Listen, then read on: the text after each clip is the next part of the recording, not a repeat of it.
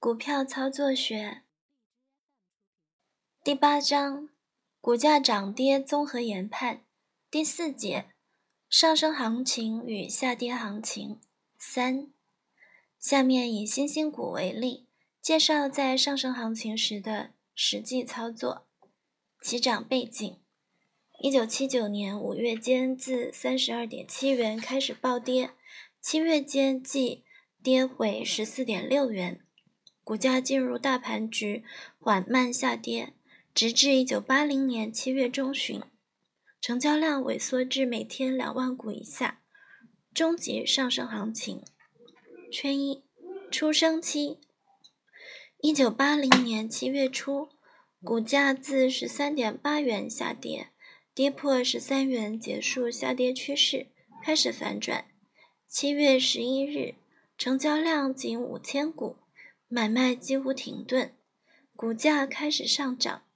第三天出现长阳线与大成交量十二万股，这是标准的进货成交量与向上突破，多空斗自此展开，空头顽强抵抗，上涨速度缓慢，成交量再度萎缩至一万股，多头主力金云炒作材料已经成熟，第二期工程扩建案。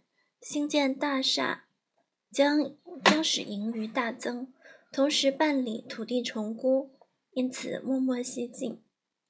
由于十五元以上套牢筹码杀出，走势并不突出，只是阳线出现次数增加，成交量亦稳定扩大，多头逐渐占上风。八月四日，空头已落败，开始强补。多头乘胜追击，出现涨停板。八月八日，股价达到十六点七元，成交量增至三十五点九万股，走势转疲，初升段告一段落，总计花了二十五个交易天，上涨幅度为百分之三十点二。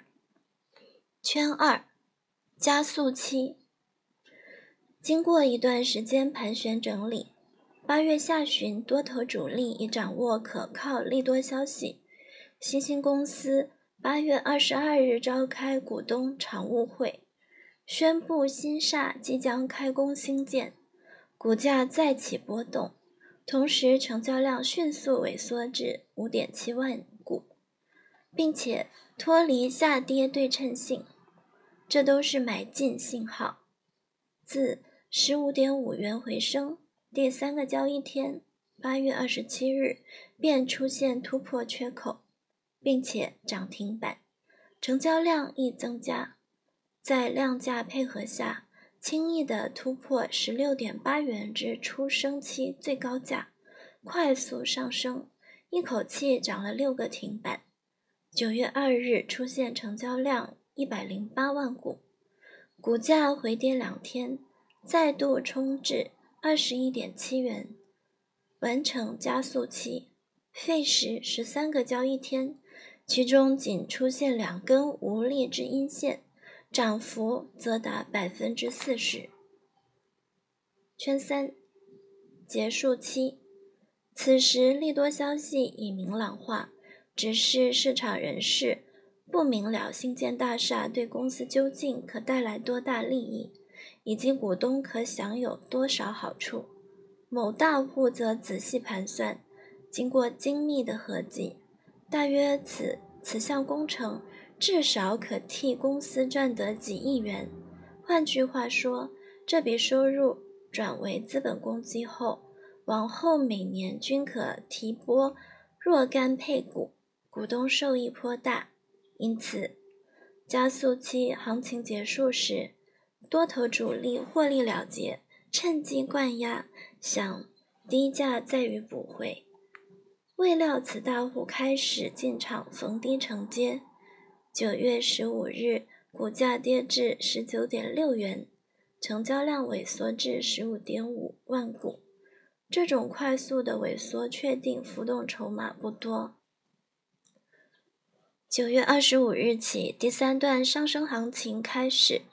多空剧烈拼斗，成交量每日均很大，而每日均上涨，显示多头决心，上升速度大多出现涨停板，空头毫无招架之力，被迫补仓，股价产生暴涨暴跌，成交量亦萎缩。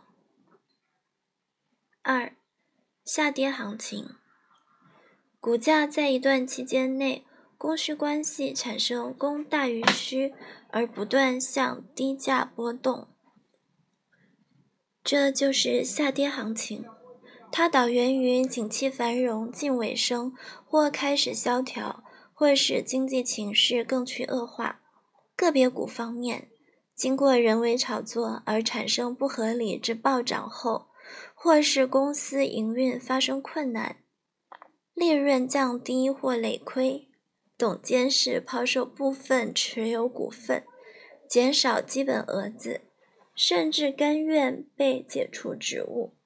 大户与作手加入卖方阵营，市场充筹码充斥，接手薄弱，均不愿再持有，增加卖方实力，供需关系失调。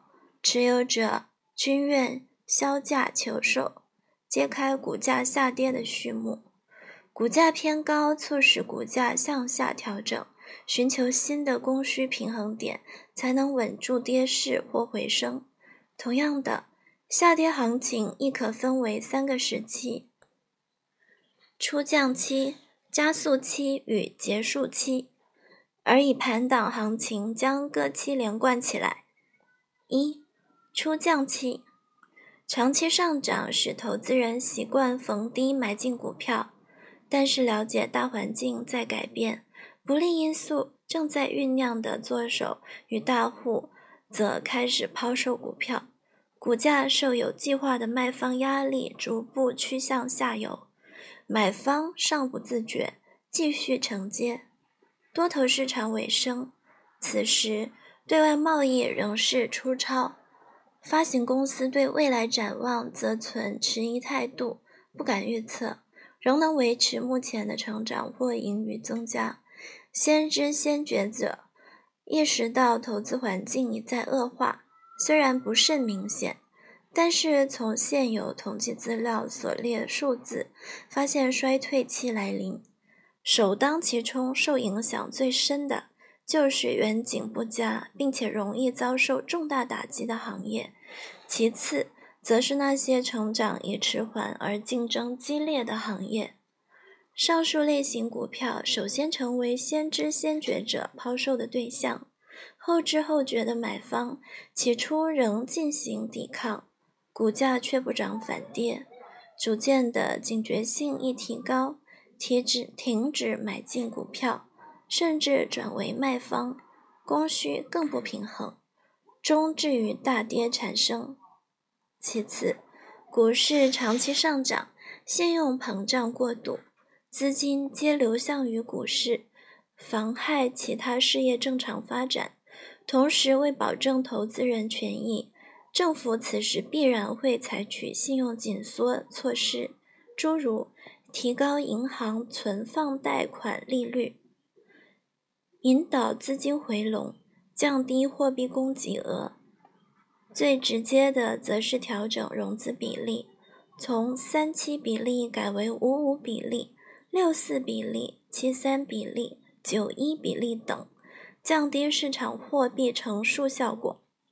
投资者购买力大受影响，涨势自然受阻，卖方占优势。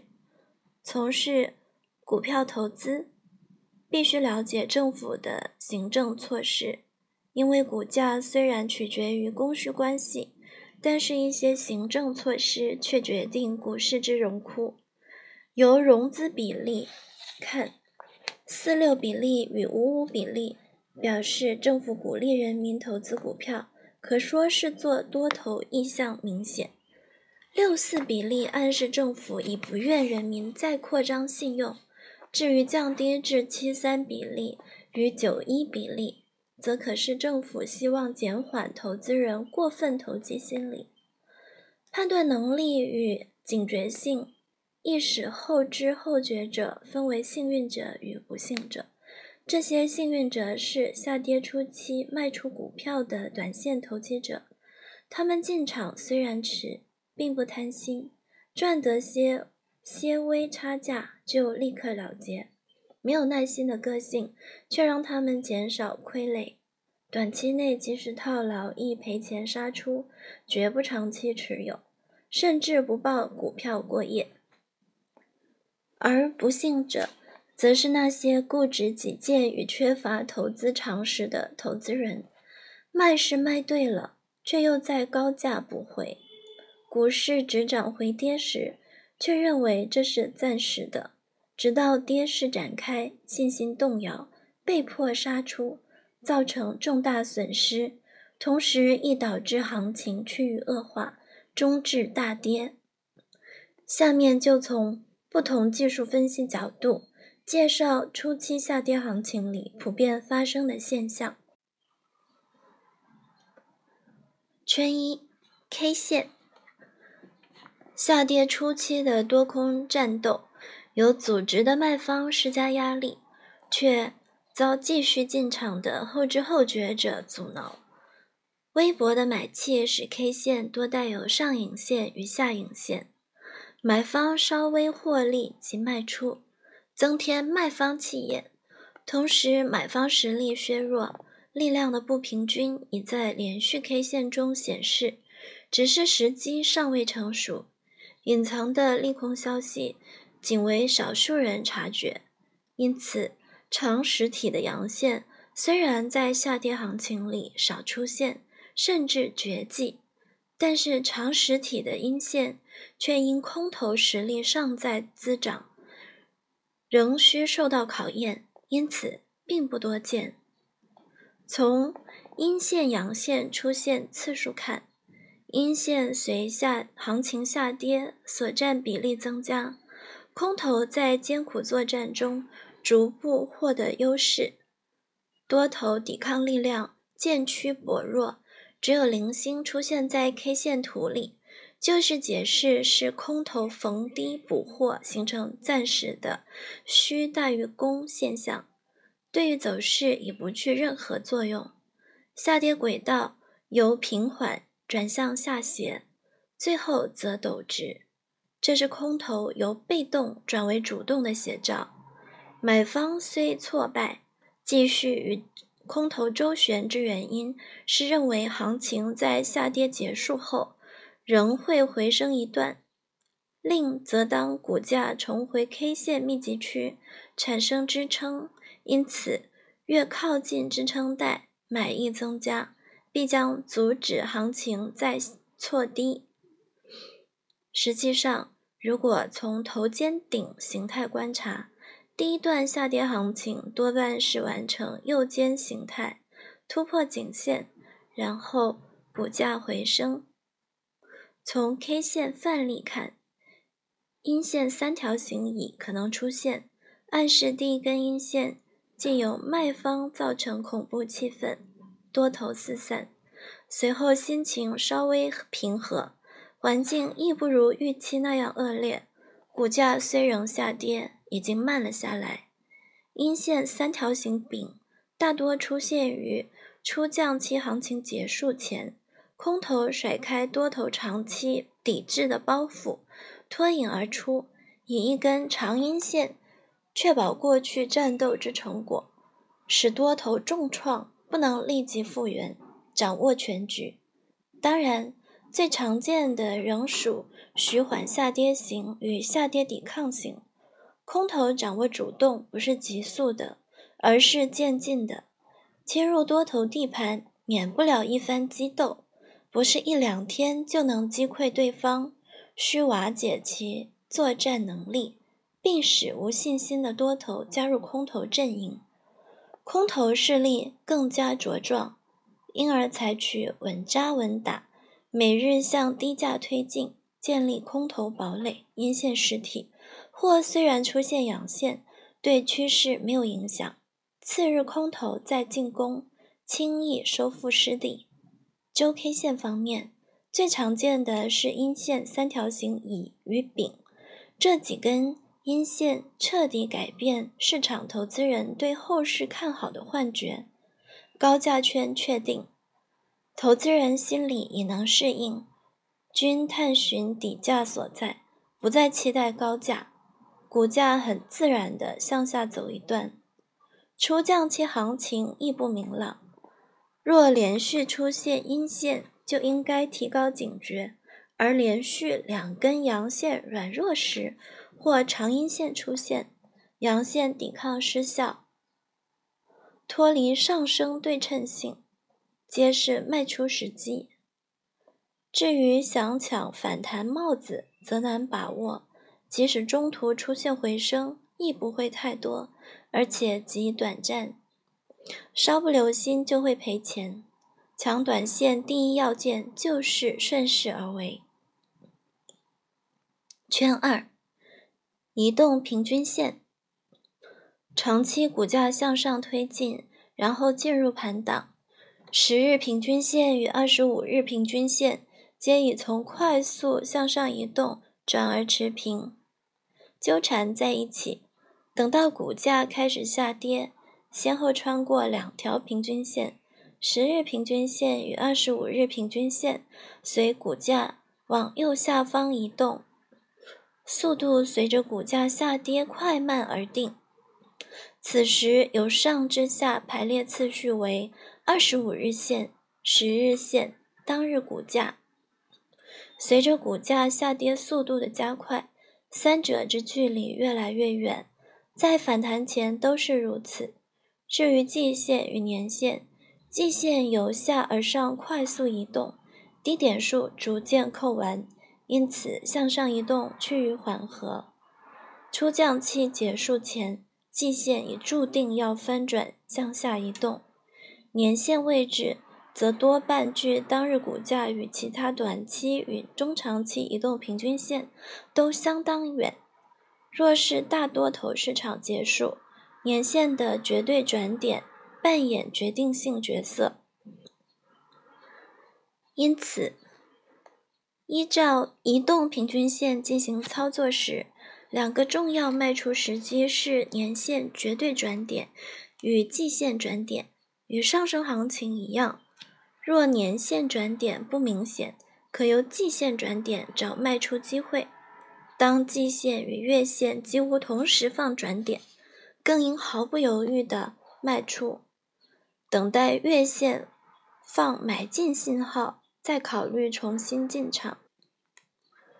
月线与季线盖头处是往后股价上升时自然产生阻力的位置。圈三，成交量值，股价长期上升，换手积极，但是在上升行情结束期时，成交量值无法再扩大，股价虽持续上升。买卖双方采观望态度者日益增多，股价偏高是不可争议的事实，买进者自然减少。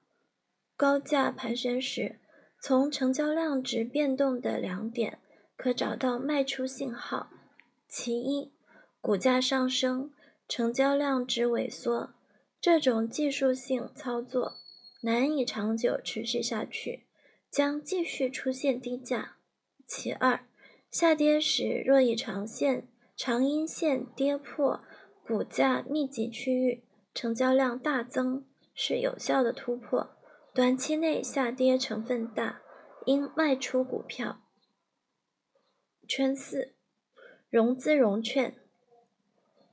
多头市场结束时所造成的后遗症就是庞大的融资余额，看好者继续增增加。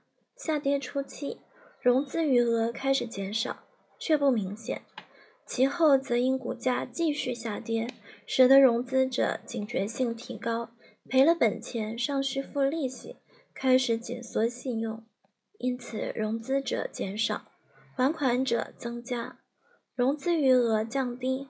出降期结束前，融资余额随成交总值减少。已较上升行情结束期庞大余额有显著差异。在上升行情里，曾提到融资是买方的秘密武器。下跌行情里，融资余额减少，买方已自动放弃部分可运用之力量，卖方力量显得增强不少。货币乘数缩减效果在空头市场印证出来。主管当局在股市日益攀高、投机性行为充斥时，欲加以制止。第一个法宝就是降低融资比例，从七成改至五成。五成改至三成，三成改至一成，使投机者负担无形中增加。融资比例降低时，不像融资比例提高那么快得到立竿见影的效果，通常趁人气未散，仍有翻冲刺，却正是卖出时机。试想，政府主管当局已关心股市，不愿投资人疯狂抢进，股价下跌一段成分大。上升行情里产生暴涨现象，吸引部分投机客到处向经纪商垫款，而先知先觉者则将股抛空，形成制衡力量。下跌行情初期，垫款者继续加码买进而套牢，多半不耐久跌而杀出，甚至有断头蛾子出现。在出降期行情结束前出现大跌。并非出现大利空消息，而是供需不平衡所致。而长阴线不易连续在此阶段出现之原因，则是融券者从被压空而到最后获利需要一段较长的时间，自是非常珍惜。眼见灌压行情的目的达到，自然在长阴线出现后积极补货，使行情不致产生暴跌。圈五，乖离率，股价进入高价圈，发生震荡，它与各种平均线开始靠近。出降期行情未发生前，股价与十日平均线、二十五日平均线纠缠在一起机会大，其后随着股价连续而逐渐分开。因此，股价与十日线、二十五日线之乖离率，从极微的正数与负数间，通常不超过百分之二运行，然后逐渐扩大。出降期结束前，股价与十日线、二十五日线间的负乖离率已至相当程度，十日线可达负百分之三点五以上。二十五日线可达负百分之七以上。至于七十三日线之乖离率，下跌初期，七十三日线多半仍在扣低点数或低价股，因此持续上升。而到第一段下跌行情出现大跌而跌破季线时，正巧也开始扣高点数而盖头，因此乖离率由正数。降至零，再从零向负数扩大。圈六，OBV 线，此项人气指标在上升期结束前便已放出卖出信号，暗示微小的涨幅搭配无法再扩大的成交量值难以持续长久，即将下跌。出降期开始，OBV 线向下滑滑落。表示人气已涣散，高高股价很难持续，卖方不断施加压力，即使上涨，成交量亦不大，使 OBV 线顶点与底点均向下移动，这是不利于买方信号。圈七，趋势线，若在高价圈形成头肩顶形态，可将头部天价与右肩天价。连线，并向右下方延伸，轻易的就能找出第一条有效的下跌趋势线。这条直线若不过于水平或陡直，有效性更大。一般来说，下跌趋势线都以两个刺激下跌的顶点加以连线，显示随着股价下跌，上升压力越重，若不突破。终将大跌，而远离趋势线。从小轨道看，下跌初期跌势缓慢，轨道平缓；随着下跌速度加快，轨道倾斜度增加，却不能持久。在第一段下跌行情结束前，多半转趋缓和。圈八，支撑与阻力。初降期行情下跌速度不会太快之原因，就是下跌之初多在股价盘旋密集区内，在空头施加压力，使股价向支撑线移动时，多头抵抗力十分顽强，毫不妥协。有效突破产生后，整理形态成为上档压力线。初降期行情展开后。大多是在前次股价密集区附近受到多头支撑而结束，进入盘档期，使卖方压力下移，阻止股价上涨，等待时机成熟，再度展开下跌行情。圈九缺口，初降期行情是空头打击多头的第一棒。力量越重，越能阻止多头反攻之能力。为要建立空头堡垒，从 K 线看，阴线出现跳空，无论是否大成交量，缺口越大，越反映空头实力。这种有效的突破缺口，将使股价不断向低价运行。终极下跌行情结束前，绝不会补此缺口。二，加速期。此段行情展开之初，股市已为利空气息笼罩，投资人心理形态已从看好而改为看坏，对于前景都是在探讨这段行情要跌多久，底价在哪里。即使买进，也以抢短线为主，增长卖方气焰，抢帽子客户此时大多做做空。当日一开盘即照价卖出，趁低补进。由于成交量急剧萎缩，一日进出两三次者少之又少。下跌过程里，随着股市持续不振，部分做长线的大户与投资者在下跌初期离开股市，其后又有投资者相继觉悟，退出市场。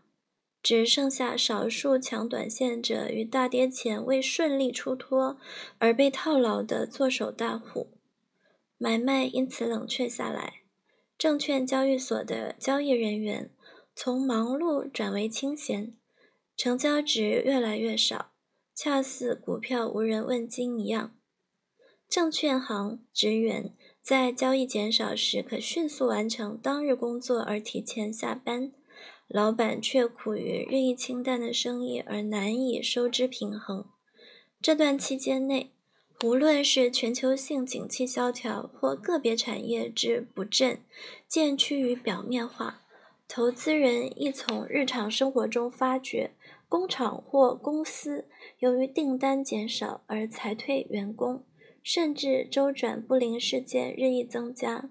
股票上市公司亦受影响。许多不知不觉的投资人察觉发行公司前景不乐观，利益降低，并且没有改善迹象，甚至恶化，纷纷停止投资股票。持有者亦抛售，转向投资黄金与房地产以保值。从个别股跌幅上看，多头市场结束期大幅上涨的投机股与冷门股，在下跌行情里跌势较猛。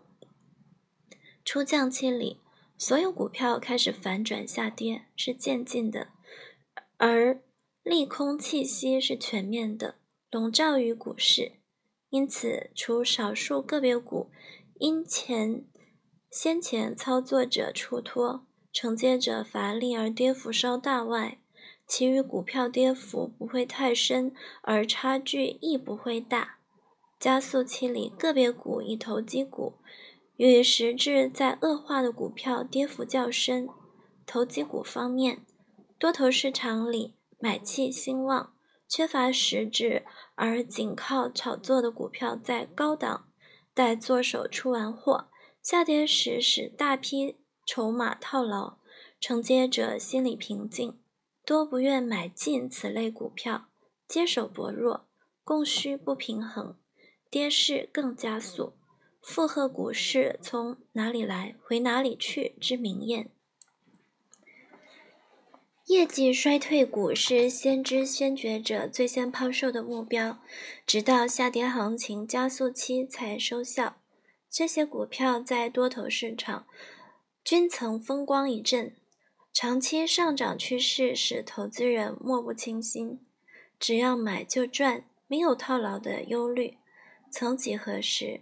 所经营项目订单减少，利润降低，竞争激烈，明显的遭遇挫折，成长期已过，往后难以维持高利润。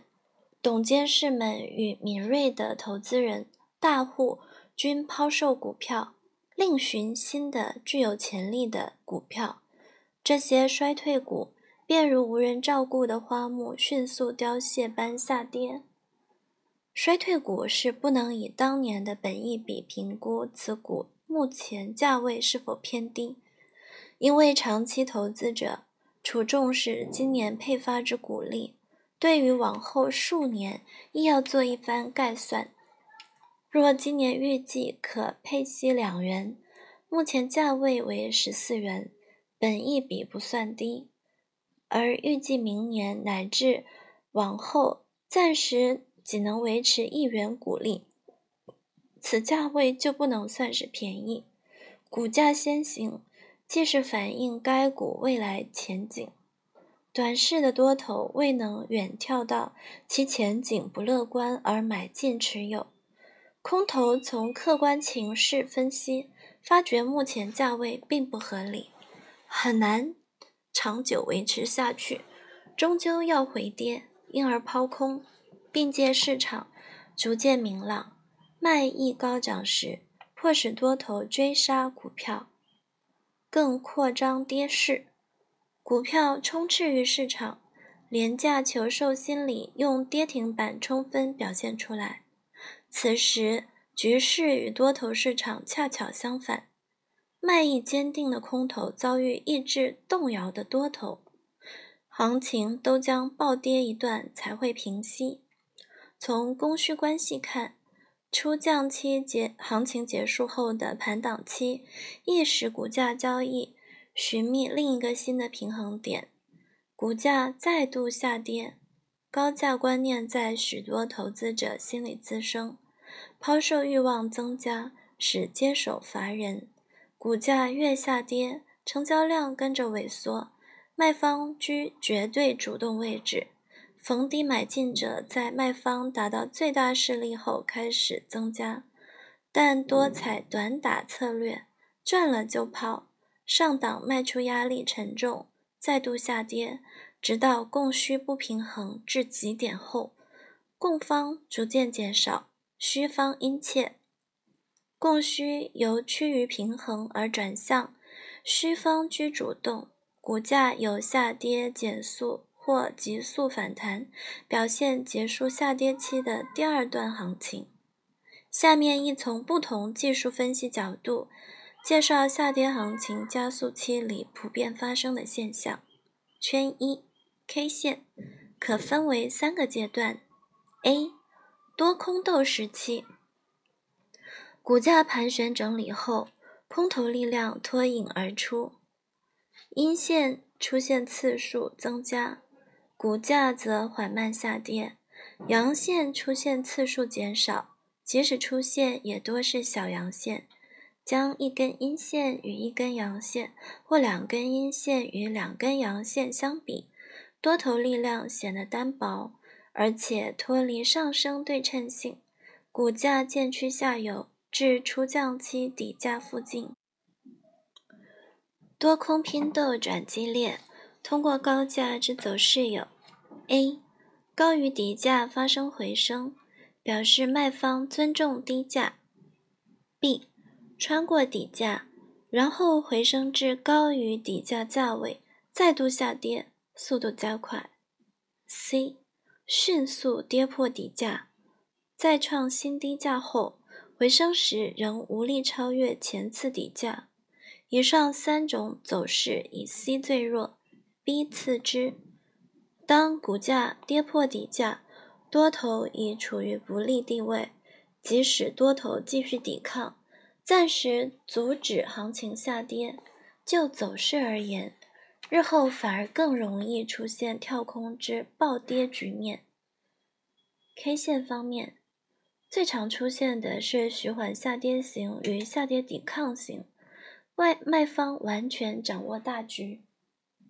B，空头全盛期，空头扫除多头抵抗障碍后，开始大步向前推进。此时出现之阳线多半是无信心之空头翻多头，暂时形成虚大于攻现象。此时若出现连续小阳线，正是卖出时机。长阴线。将可轻松地吃掉几根阳线，股价继续迅速下跌。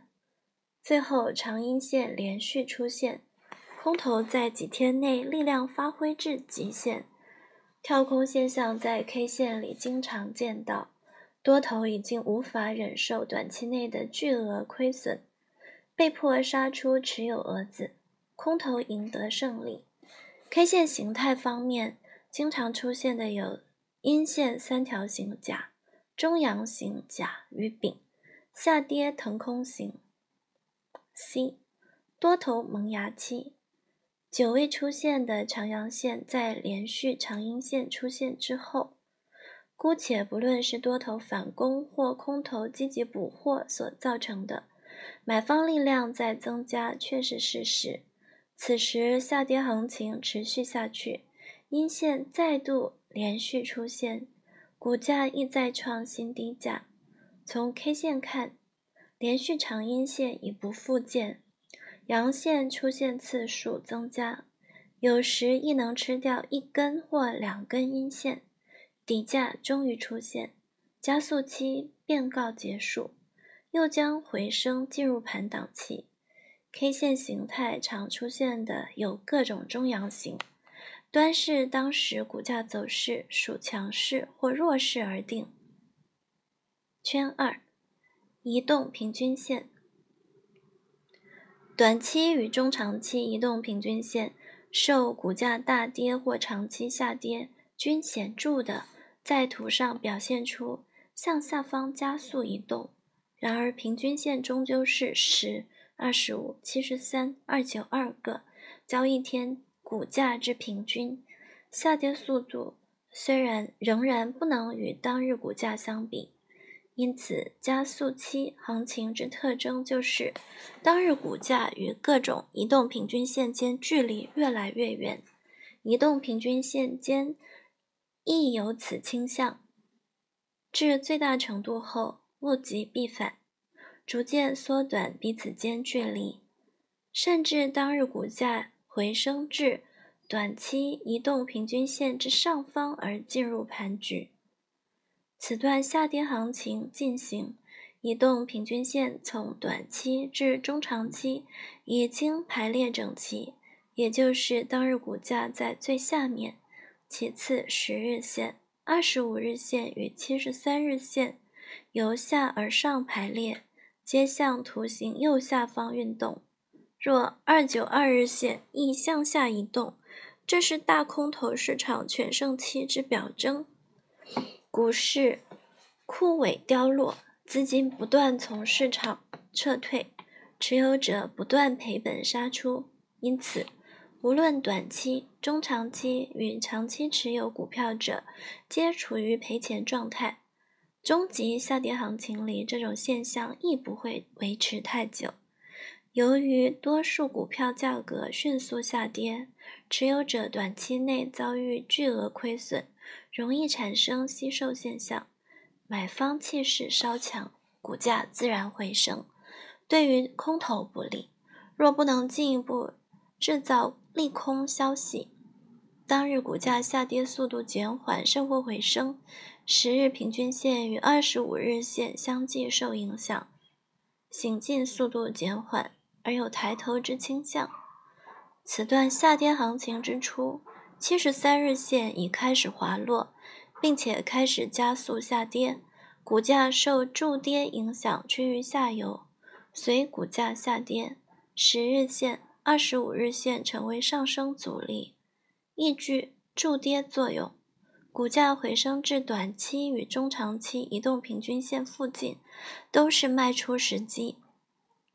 十日线、二十五日线与七十三日线加速移动时，各种下跌指标间距离扩大。当日股价若距离这些平均线太远，这种人为炒作亦难维持长久。这是买进时机，股价不久会与平均线再靠近。空头才能再伺机而动，展开另一段攻势。圈三，成交量值，无论成交总值或个别股成交量均不稳定，但是趋于萎缩却是不争的事实。股价加速下跌之初，虽然经过盘局，成交量值已萎缩，此时却无扩大迹象。相对的，接手乏人使交易迟钝，成交量值更加降低，比先前盘局成交量值还要少，而且继续萎缩。股价上升，成交量值若不扩大，则此突破是假突破。上升行情有限，成交量值在下跌行情所扮演的角色稍逊于上升行情，因为此时成交量值萎缩。并不意味着持者惜售，而是接手薄弱，成交值增加，也不代表投资者对股市重具信心，只是市场做手的技术操操作，掩人耳目而已。股价大幅下跌，投资人会有两种倾向：其一，远离股市，认为股价仍有低档出现，不急于买进，持股者多受。重创，被迫长期持有，等待机会卖出，成交值自然减少。其二，做手与持股者间产生换手，持股者认为仍将继续下跌，做手则认为股价下跌过深，上档压力轻，可以炒作一段小行情，因而买进，制止跌势。圈四，融资与融券。出降期结束前，投资人买股票胃口减少，但仍相信股价即将回升。加速期开始后，凡是买进股票的全部套牢，损失惨重。此时，扩张信用的融资者眼见不但没有钱赚，尚需赔双倍，另加利息，自然收敛许多。每天还款者较融资者为多。融资余额大幅减少是特色。第一批垫款者在出降期结束前已经断头，认为股价便宜的投机者再度进场垫款买进，快速下跌使经纪人很快就要向垫款者追缴保证金，否则即将股票杀出，断头蛾子相继涌出，促使股市跌峰扩大。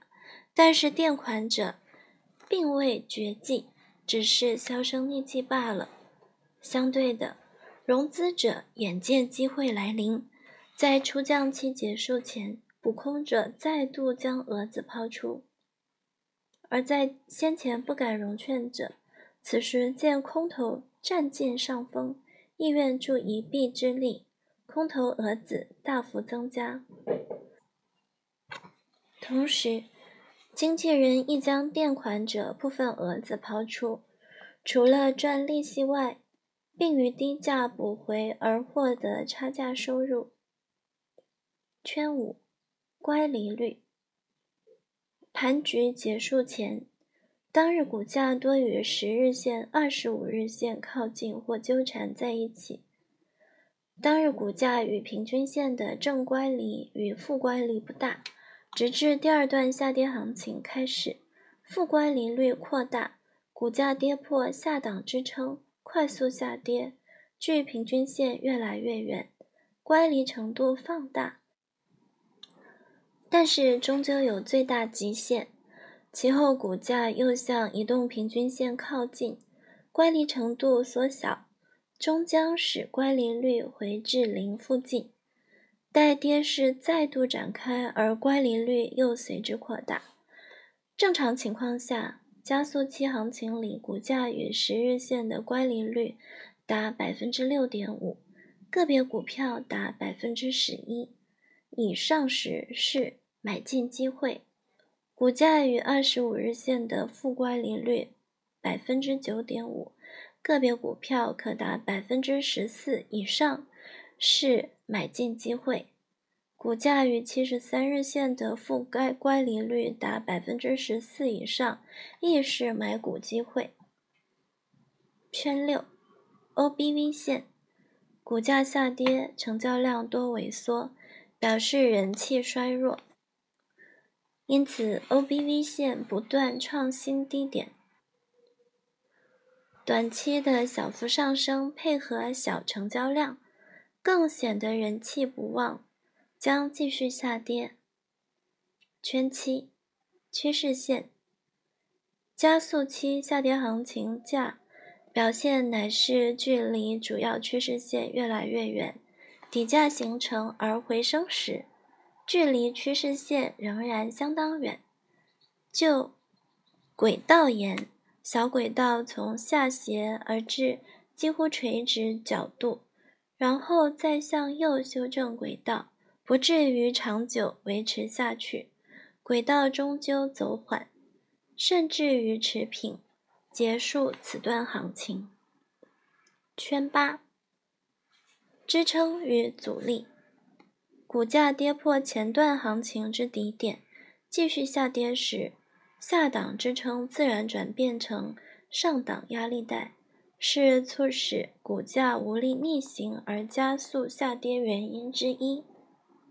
圈九，缺口。行情再度下跌初期。股价跌破下档支撑时，会形成恐慌，表现在 K 线上就是出现突破缺口，快速行进途中可能出现逃逸缺口，表示股价跌势已至中途。行情结束前，则可能会出现捷径缺口，在短期内将回升补空。